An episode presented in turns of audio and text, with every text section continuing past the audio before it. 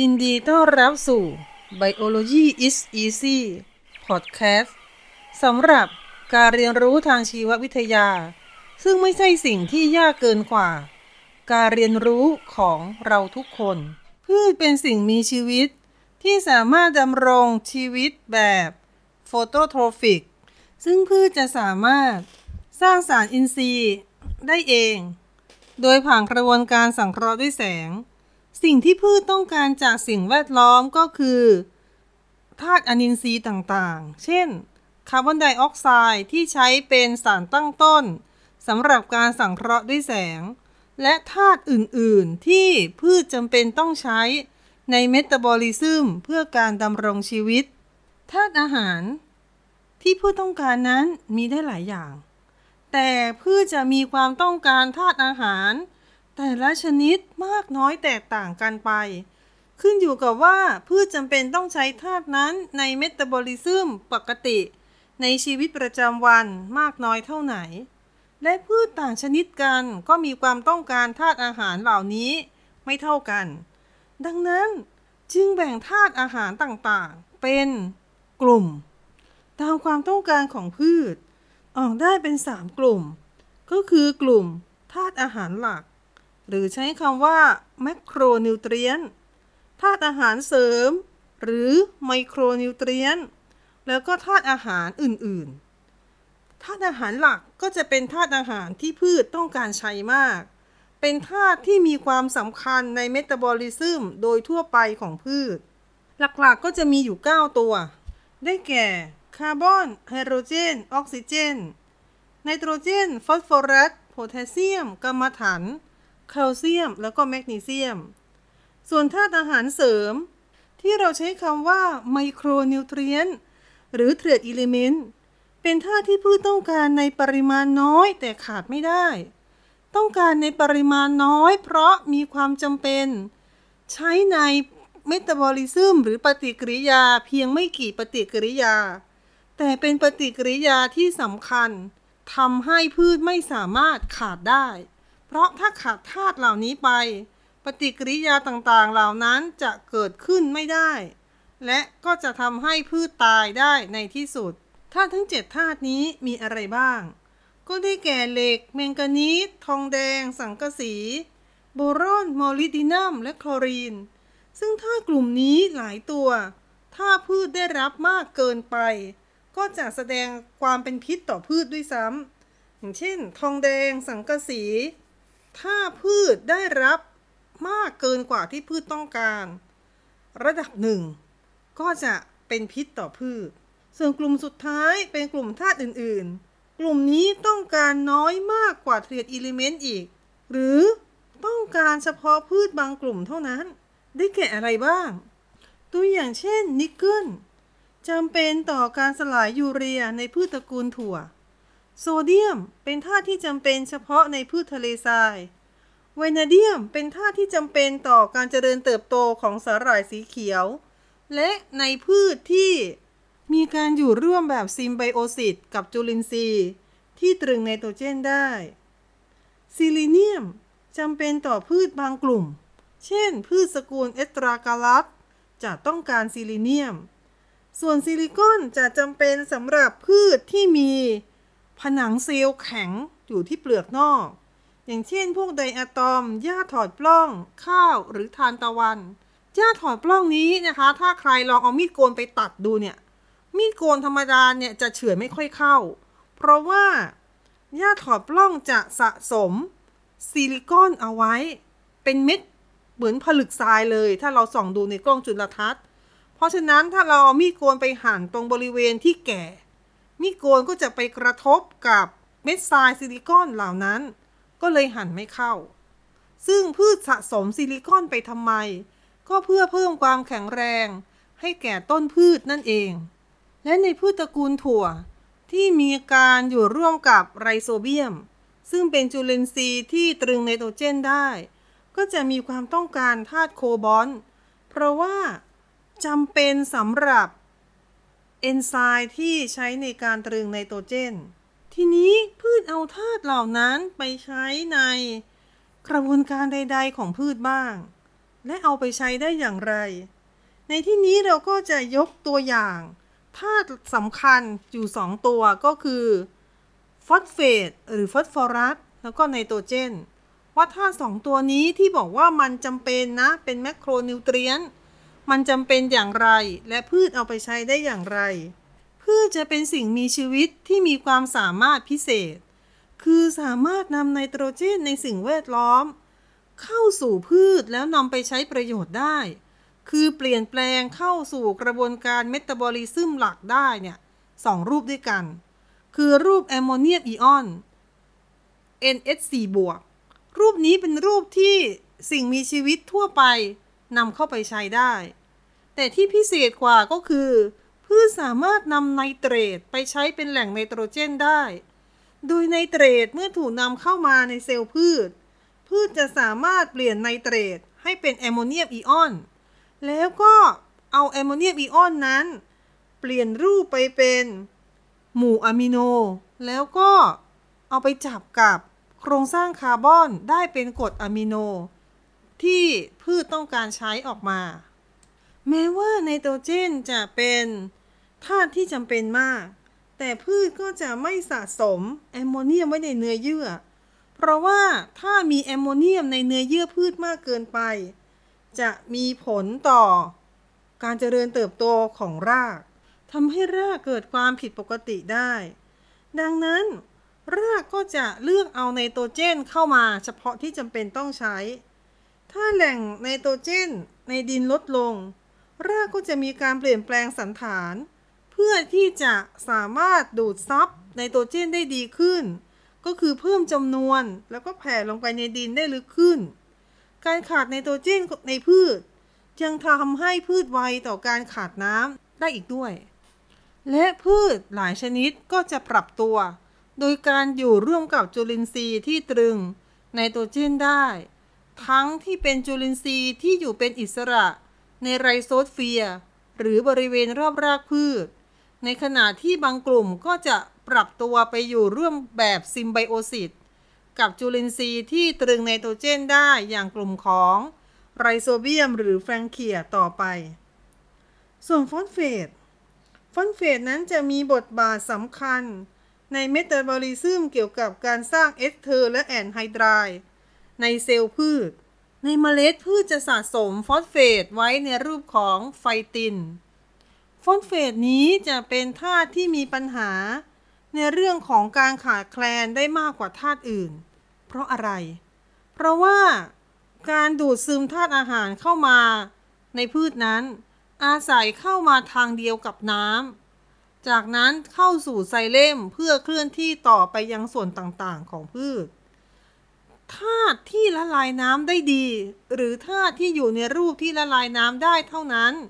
จึงจะเข้ามาในเซลล์พืชได้แต่ถ้าธาตุนั้นอยู่ในรูปที่ละลายน้ำได้ไม่ดีการเข้ามาในพืชก็จะจำกัดฟอสเฟตโดยมากในธรรมชาติจะอยู่ในรูปของหินฟอสเฟตซึ่งจะละลายได้ดีในสภาวะเป็นกรดในขณะที่สภาพในสิ่งมีชีวิตส่วนใหญ่แล้วจะมีสภาพเป็นกลางทำให้ฟอสเฟตก็จะเป็นธาตุที่พืชมีปัญหาในการขาดแคลนได้มากและการใส่ปุ๋ยฟอสเฟตในปริมาณที่มากก็ไม่ได้ส่งผลดีในแง่ที่แก้ไขความขาดแคลนฟอสเฟตให้แก่พืชได้เท่าไหร่ถ้าฟอสเฟตที่เราใส่เข้าไปอยู่ในรูปที่ไม่ละลายน้ำการดูดซึมแร่ธาตุเข้าสู่พืชนั้นขึ้นกับปัจจัยอะไรบ้างถ้าโดยสรุปง่ายๆเลยก็คือขึ้นอยู่กับว่าปัจจัยไหนทำให้พืชดูดซึมน้ำได้ดีหรือปัจจัยไหนทำให้ธาตุละลายในน้ำได้ดีถ้ามีปัจจัยเหล่านี้อยู่ก็จะทำให้พืชดูดซึมธาตุอาหารได้ดีในทางตรงกันข้ามถ้ามีปัจจัยไหนที่ทำให้พืชดูดซึมน้ำได้ไม่ดีหรือทำให้ธาตุละลายในน้ำได้ไม่ดีการดูดซึมแร่ธาตุของพืชก็จะไม่ดีตามไปด้วยเช่นอุณหภูมิถ้าอุณหภูมิสูงจะดูดแร่ธาตุได้ดีขึ้นเพราะอุณหภูมิที่สูงนั้นจะช่วยให้พืชคายน้ำได้ดีอยู่แล้ว การที่พืชไขน้ำได้ดีก็คือพืชดูดซึมน้ำได้ดีแร่ธาตุต่างๆก็เข้าสู่พืชได้ดีไปด้วยกระบวนการขนส่งธาตุอาหารจากภายนอกเข้าสู่พืชมีทั้งแบบที่ใช้และไม่ใช้พลังงานการใช้และไม่ใช้พลังงานในการขนส่งแร่ธาตุของพืชต่างกันอย่างไรโดยปกติในพืชจะมีแร่ธาตุน้อยกว่าในสิ่งแวดล้อมการเคลื่อนที่ของแร่ธาตุเข้าสู่รากจึงเป็นการเคลื่อนที่โดยหลักการของการแพร่คือจากบริเวณที่มีความเข้มข้นของแร่ธาตุมากคือในดินเข้าสู่บริเวณที่มีความเข้มข้นของแร่ธาตุน้อยกว่าก็คือในพืชทีนี้พืชบางชนิดจะมีความสามารถในการสะสมแร่ธาตุบางอย่างให้มากกว่าในสิ่งแวดล้อมได้ตัวอย่างเช่นสาหร่ายไนเทลล่าสะสมโพแทสเซียมไอออนในเซลล์สูงกว่าในน้ำได้ถึง 1,000 เท่าทีนี้เมื่อปริมาณในเซลล์มีมากกว่าในน้ำขนาดนี้ใช้หลักการของการแพร่ไม่ได้แน่ๆเพราะการแพร่จะต้องเคลื่อนที่จากความเข้มข้นมากไปยังความเข้มข้นน้อยเท่านั้นเพราะฉะนั้นในกรณีที่พืชต้องการสะสมธาตุบางอย่างให้มากกว่าในดิน